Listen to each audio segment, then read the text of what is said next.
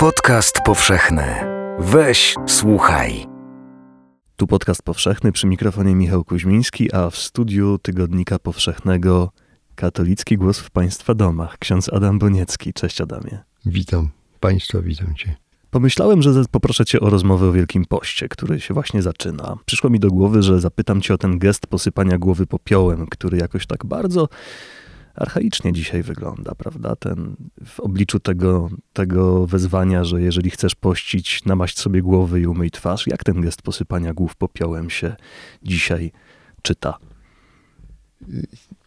Namaść twarz i nie obnoś się ze swoim pokutowaniem, ale y, myślę, że ten gest i te słowa, one są dość czytelne ciągle wśród różnych symboli religijnych. Takie pamiętaj człowieku, z prochu powstałeś, w proch się obrócisz nawracajcie się, wierzcie Ewangelii, te słowa trzeba porządnie wymawiać oczywiście, bo to ludzie się, dużo ludzi bardzo przychodzi na to i jest taka pokusa, że, że się mamle, czy tam się po jednym słowie mówi nad osobą, mm. pamiętaj, jeden człowieku, drugi. No tak nie można, to, to mm. trzeba te rzeczy robić porządnie, bo te symbole, obrazy, one zupełnie wtedy tracą sens, ale myślę, że to jest dość czytelne takie przypomnienie i w przeciwieństwie do różnych innych znaków i gestów, ten bym y, otaczał opieką i go zachowywał. Y, tak, i no najładniejsze posypanie głową popiołem, jakie przeżyłem, to było kiedy złamałem nogę, leżałem w szpitalu w gipsie, obolały. Wielką Środę przyszły do mnie troje małych dzieci, Jacka Woźniakowskiego mhm. Jan Woźniakowski, najmłodszy w tym towarzystwie. Tak sobie coś rozmawiamy, a nagle, czy można księdzu posypać głowę popiołem? I potem z największą powagą, sypiąc mi ten popiół, który przyniósł kościoła na głowę, pamiętaj człowiecze, że z prochu powstałeś. Y, no to mi utkwiło. Ze wszystkich mhm. posypań y, głowy popiołem, to muszę powiedzieć, że ten mi utkwił najbardziej. Oczywiście się różnie w różnych krajach robi. W, we Francji na przykład, chyba we Włoszech też jest taki krzyż popiołem na czole maluje, tak, tak. z tym krzyżem. Są, są jakieś znaki. No znaki są potrzebne. O rzeczywistość transcendentną się właściwie przekazuje także znakami. Powiedz o poszczeniu z czasów twojej młodości, bo ten post dzisiaj też bierze się coraz częściej w nawias i jakoś tak chyba y, stara się szukać innych interpretacji niż te podstawowe, czyli dotyczące jedzenia.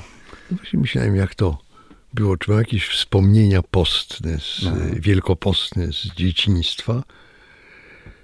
I nie mam. Mm. Przynajmniej bardzo mizerne. Jedzeniowych kompletnie nie pamiętam. Z pewnością były przepisy, jakieś przepisy postne w domu przestrzegane, ale kompletnie nic mi w pamięci z tej dziedziny nie utkwiło. Z czasów takich chłopięcych, że tak powiem, kiedy byłem ministrantem, to dla mnie Wielki Post to są nabożeństwa, zwłaszcza gorzkie żale, które wtedy mnie bardzo poruszały i, i zachwycały. To tam skrzętnie na to uczęszczałem. Mniej droga krzyżowa jakoś.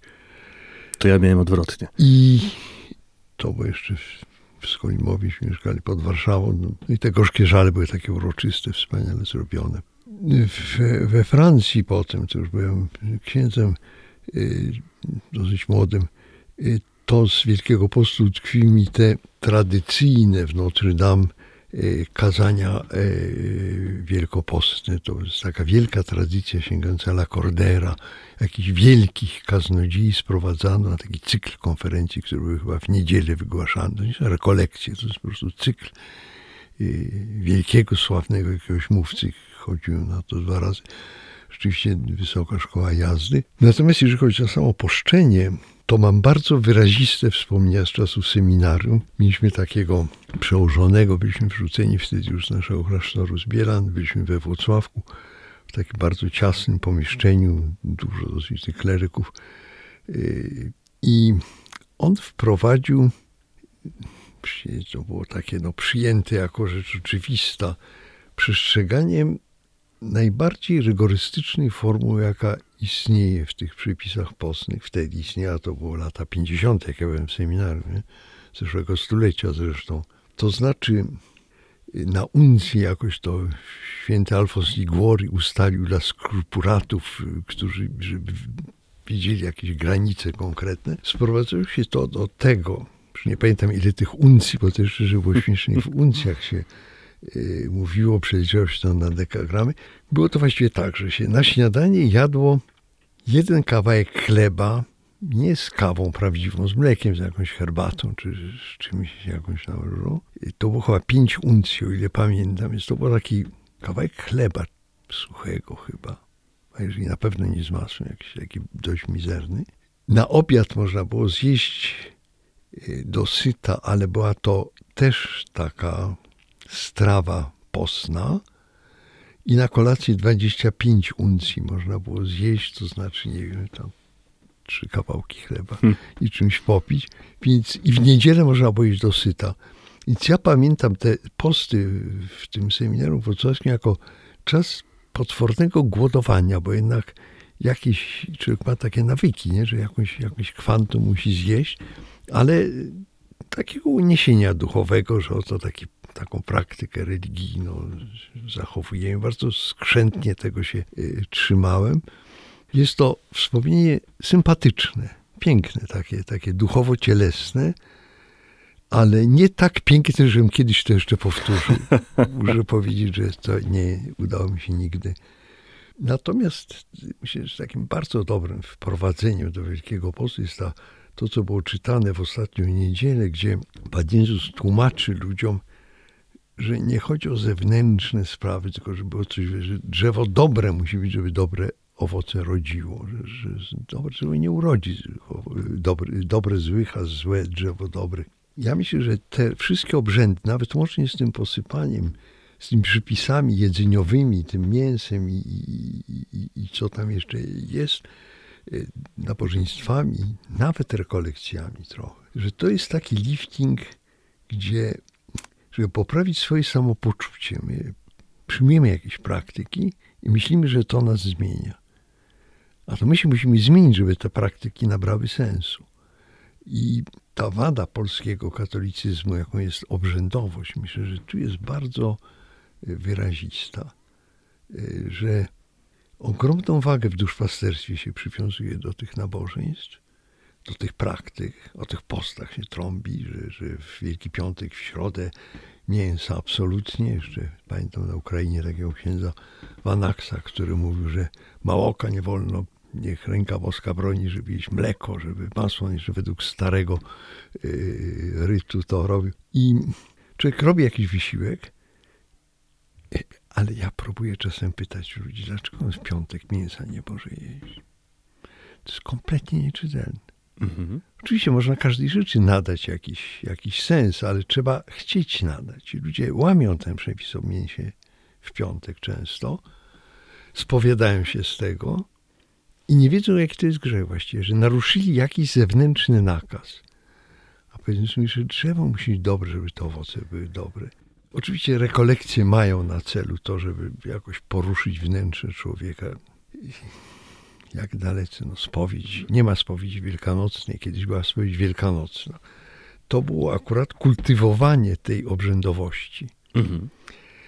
Potem się mówiło w, tej niedzielę kończy się okres spowiedzi wielkanocnej i ten, kto się nie zdobył na spowiedź, oddychał z ulgą, bo już i tak nie zdążył, i tak nie zdążył. Nie? Cokolwiek by zrobił, to już spowiedzi wielkanocnej przepis złamał.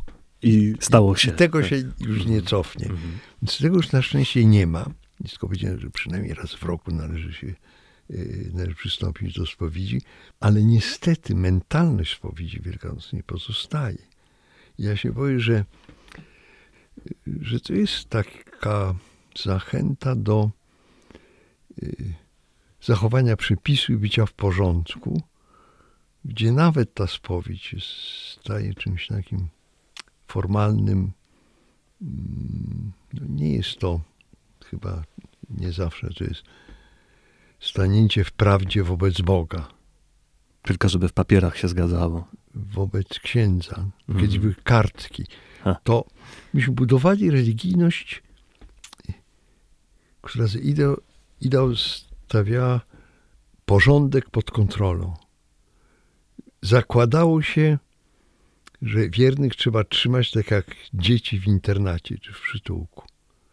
Że to, odkąd byłem księdzem, to, to jeszcze była ta spowiedź, kartki do spowiedzi bardzo powszechne. Na czym to polegało, te kartki? Że spowiadał się ktoś, dawał mi kartkę i tam była pieczątka jego parafii. I ja potem odsyłałem tę kartkę, on miał numer, a ten numer to był zaszyfrowany grzesznik, nie? Nic o treści spowiedzi, ale że był, że przystąpił. Ja wysłałem i proboszcz odfajkowywał, że Iksiński był, a tamten Y nie był i on szedł po kolędzie i mówił, no to się tak do spowiedzi wielkanocnej nie chodzi. Czy jak umarł, to potem z pogrzebem kościelnym mogły być trudności. Więc to jest, to jest pokusa organizatorów. Mhm. No do tej pory podpisuję pomszy dzieciom jakieś takie dzienniczki tym, którzy przygotowują do bierzmowania. Do bierzmowania, do świadkowania przy ślubie i tak dalej. Przy, do świadkowania, do bycia ojcem chrzestnym. Tak, tak, tak. Biorąc przy ślubie nie, nie musi być, nie. Się zapomina, o co w tym wszystkim chodzi, nie? Ta obrzędowość, yy, jurydyczność, pewnie potrzebne, jakieś ramy są potrzebne, trzeba określić, no, ile uncji można zjeść bez grzechu, ale coś, coś niedobrego i z tego się wychodzi, myślę, albo, oby, czasami, to postawienie sobie pytań, co ja właściwie robię przy tej spowiedzi wielkanocnej, przy, tej, przy tym popiele, co to znaczy, że się zastanowię, czy, czy robię tradycyjny jakiś taki obrządek, żeby być w porządku, czy też po prostu to się zostawia, bo y, życie ma inne już teraz takie ozdóbki, które się przyczepia, rytuały, zwyczaje, tradycje laickie, coraz lepsze, coraz lepiej zorganizowane i to przestaje być potrzebne. Takie znaki, które człowieka wiążą z, z, ze wspólnotą, z, w której mieszka, na przykład, czy, czy rodzinną, to, to te gesty rytualne, one były wspólnotowe zasady, więc on z całą parafią wszyscy się posypali głowy popiołem, czuliśmy się bliżej siebie. Jest y, masę innych sposobów w tej chwili, y, rytów czy kultów. Y, Myślę, że wiele tych rytów i kultów przejęła telewizja po prostu. Kult Hmm. nabożeństwa w patrzeniu się w telewizor. Robione inteligentnie, tak robione, żeby człowiek się nie mógł oderwać od tego, że jak już go przynudzi, żeby już zapowiedzieć, że będzie coś fajnego i żeby trzymać. Dobrze rozumiem, że aż tak bardzo rytuał pozbawiony treści jest pusty w środku, że porównujesz go do telewizji. Tak, tak, tak, tak, wręcz. Aha. Jako y, oderwanie się od codzienności szarej. Ludzie siedzą przed telewizorem, żeby uciec od szarej codzienności swojego Mm. życia. Nie? Przedtem mieli obrzędy, mieli procesje wspaniałe zresztą, co można oglądać jeszcze we Włoszech, bo u nas nie raczej, ale tam są, są spektakle, takie pochody karnawałowe i, i pokutne procesje, to są spektakle bardzo. Tylko teraz też nawet tam ja myślę, że to jest bardziej spektakl niż. A to nie sądzi, nie wiadomo co człowieku tam siedzi. Także taki czas jak Wielki Post jest oczywiście świetnym pomysłem i propozycją y, wyjścia na pustynię.